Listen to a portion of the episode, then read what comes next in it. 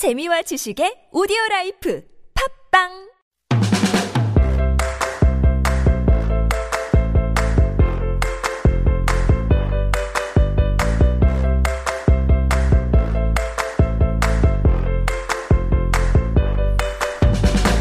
알쏭이 광유와 달송이 지유의 알쏭달쏭 학교. 하기 불사 즉망 사이 불학 즉태 배우기만 하고 생각하지 않으면 얻는 것이 없고 생각하기만 하고 배우지 않으면 위태롭다. 하고 싶은 어떤 일이 있다면 그저 하고 싶다는 생각이나 말만 해서는 저절로 이루어지지 않습니다. 그 일을 하기 위한 방법을 생각하고 열심히 배워야 하죠. 나중에 커서 과학자가 되고 싶다고 해서 매일 과학자가 되면 하고 싶은 일들만 잔뜩 생각하고요. 과학자가 되기 위해 필요한 공부를 하지 않는다면 과연 과학자가 될 수 있을까요? 생각만 하고 배우지 않는다면 아무것도 할 수가 없게 됩니다. 반대로 배우기 위해 온종일 수업을 듣는다고 해서 그것이 나에게 배움으로 이어지는 공부가 되는 것 또한 아닙니다. 흔히들 3시간 수업을 받은 친구가 1시간 수업을 받은 친구보다 공부를 많이 했다고 생각하지만 논어에 나오는 말처럼 배우기만 하고 생각하지 않는다면 남는 것이 없답니다. 배우고 나서 나의 것으로 만드는 시간이 있어야 비로소 공부를 했다고 할 수 있게 되죠. 배움과 생각이 같이 일어나야 한다는 것을 기억하며 알쏭 달송 고고고!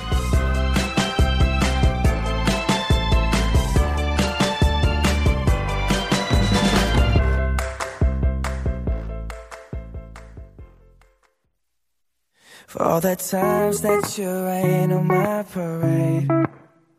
And all the clubs you get in using my name. You think you broke my heart, oh girl, for goodness sake. You think I'm crying on my own, well I ain't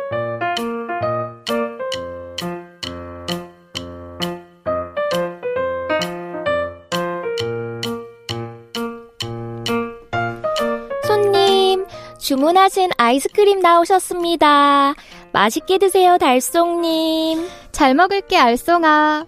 그런데 잠깐 과한 친절은 금물. 상대방을 높이기 위해 사물에까지 높임말을 붙이는 건 어법에 맞지 않아. 그게 무슨 말이야? 아, 그러니까 알쏭이 네가 주문하신 아이스크림 나오셨습니다라고 말하면서 나한테 아이스크림 줬잖아. 높임말이란 건 기본적으로 사람을 높일 때 쓰는 말이기 때문에 사물을 높이는 불필요한 높임은 언뜻 들으면 상대방을 높이는 높임말처럼 들리긴 하지만 사실은 어법에는 맞지 않는 거지. 아, 그러니까 아이스크림 나오셨습니다. 라고 하면 안 되고 아이스크림 나왔습니다. 라고 해야 한다는 거구나. 응, 또 친구들이 자주 틀리는 말 중에 선생님 말씀이 계시겠습니다 라는 말도 있어. 오, 듣고 보니 그것도 사람을 높이는 게 아니라 말씀이라는 것을 불필요하게 높인 거네. 하긴 존재하지도 않는 대상인 말씀한테 계시다고 할 수는 없지.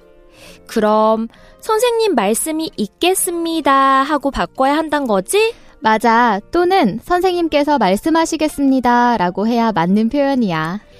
그나저나 달쏭님, 주문하신 아이스크림이 녹게 생겼습니다. 일단 어서 드시지요. 언제나 친절하신 알쏭님 감사합니다. 맛있게 먹을게.